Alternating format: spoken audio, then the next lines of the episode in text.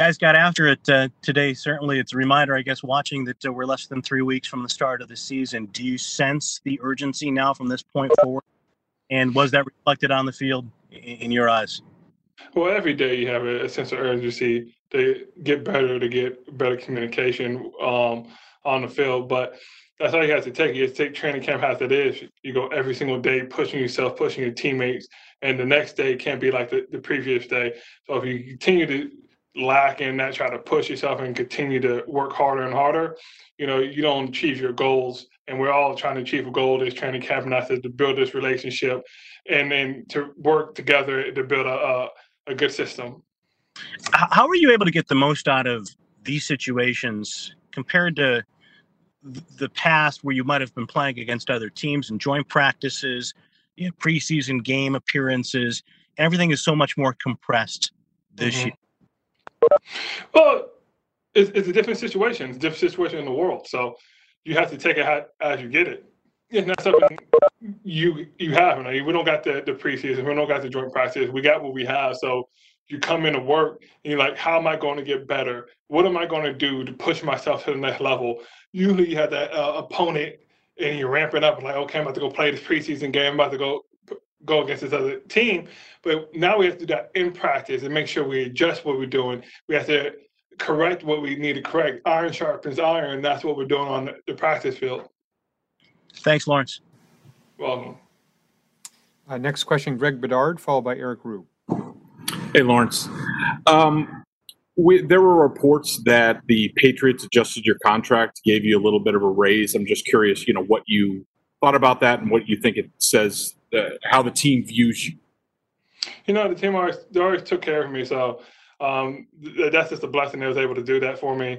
Um, but you know, that is what it is. That's the, the business side of it. Um, the football side of it is, is, what it is, and, and I'm really concerned about is when I put my hand in that dirt and when I go and get the person in front of me and the, and the person next to me that we, we're getting everything together.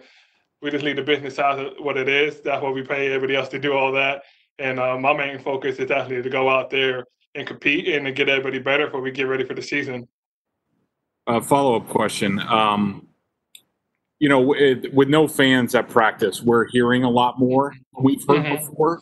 Um, it, it, seems to me like there's a lot of uh, there's a lot of talking going on between the offense and the defense, including you get into it at times. I'm just curious, like, is is this is this typical of training camp and we just haven't heard it before, or is there uh, a little bit more competition between this team? Is Cam you know, he seems to be involved in it. Like, how would you categorize it? Well, you look at it like this. Everybody gets a unique experience when there's no fans around in training camp. You get to hear the stuff that's going on between the lines. Um, when you have fans, some some of the noise that you can't hear because it's loud, you got the cheering and all that. But when you eliminate that, you actually get to see the grits of what's really going on inside. You don't hear a lot of competitiveness. You're to hear a lot of talking. You're to hear a lot of correcting. You're also going to hear a lot of people correcting as they go, like, hey man, you should do this or you should do that. Like I said, iron sharpens iron. And now you actually can hear that aspect of it. So it gives you a different perspective of what's truly going on on the field and not this, oh, we're cheering for this, we're cheering for that, and then the excitement. It actually gets down to what's really going on. Uh, next question, Eric Rube, and I'll encourage media to raise their hand if you want to ask any additional questions. Lawrence, how are you doing today? I'm doing good. Yourself? Doing all right. Um, you know, I'm just wondering how how are you looking to grow your role on the team this year compared to, to maybe what you did last season? You know, my role is what it is. Um, everybody on the team competes to, to have a bigger role. Everybody on the team competes to have a role on it. Um, my job is just to come out here and do what I got to do to to play football. You know, I, I can't look to doing more what I can do. Can't look doing less. All I got to do is keep getting better every single day, and whatever happens, happens. And, and I was curious from almost like an origin story type. When did you start playing defensive line? Was that something that you know when you started playing football, they're like oh you're the biggest kid on the field, that's where you're going, or it kind of evolve as you came up through the ranks? Uh, that's just one of those situations where you you you play Ironman football. You only have a certain amount of people in, in high school, so you got to play both sides. It is what it is, and you, you just go with what you're good at. So you play? Did you play offense or like any skill positions? Or you always yeah, one of the big guys? I played both. Uh, uh, Ironman. Like we didn't have that many kids on my high school team, so we I think we had about 17. So you just had to go back and forth.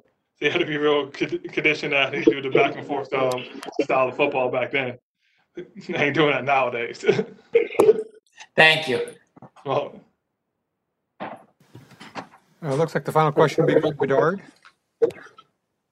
Hey, hey, Lawrence. Um, so obviously Danny Shelton was your running mate uh, the past couple years inside. Um, he's gone. They signed Beau Allen. We have yet to see him. Have you laid eyes on Beau Allen yet?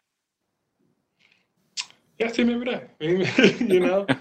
Um, Well, I mean that's that's that's something more than we know. So you know, um, I have to let Beau speak for, for himself, and and you have to ask coach on that one. But you know, he, we're over there. We, we're, we're trying to build this relationship as, as it is. Um, it is what it is at this point. Uh, all I can talk about is what we're doing on the field and how, how we're trying to get better in any aspect. You know, he's getting better in, in every aspect that he can. I'm getting better every aspect as, as I can, um, and we're just going to keep it pushing. let me uh, follow up with um, you know Byron Cowart is a guy that we didn't see a ton of last year. Um, you talk to some people around the team; they're excited about what he can bring. What have you seen from him?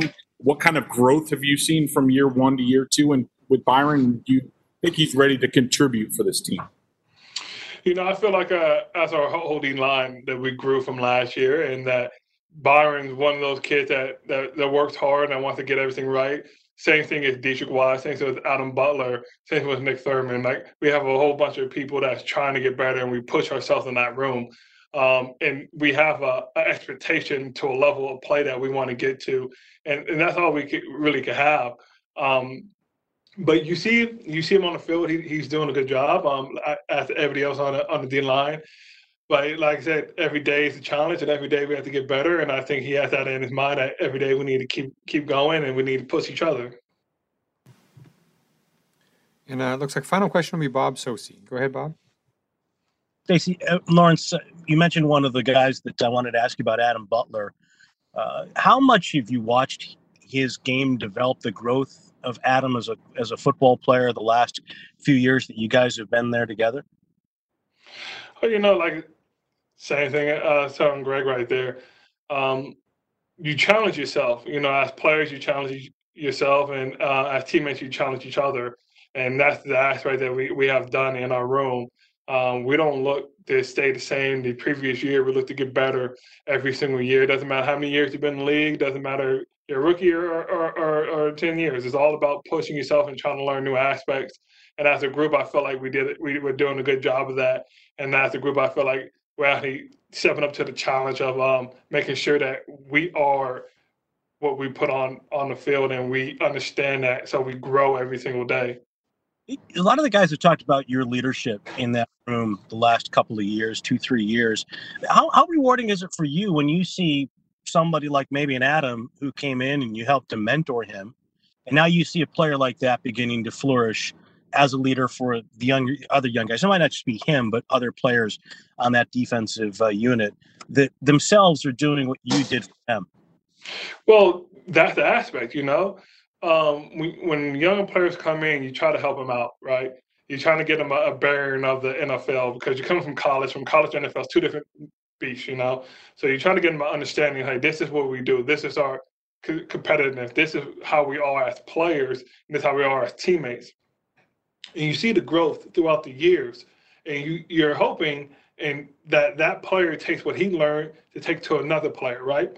And that's what we are and on this team, that's what we, we pride ourselves in. We pride ourselves in like you're never going to receive knowledge from an older person and keep it to yourself. You share the knowledge because that's the only way you can get better as a unit. If you keep the knowledge to yourself, you're only going to get better as a as a player. You're trying to get better as a unit. You have to share the knowledge, and that's pretty much as we did overall through the whole defense. We receive it and we share it, so we all could get better.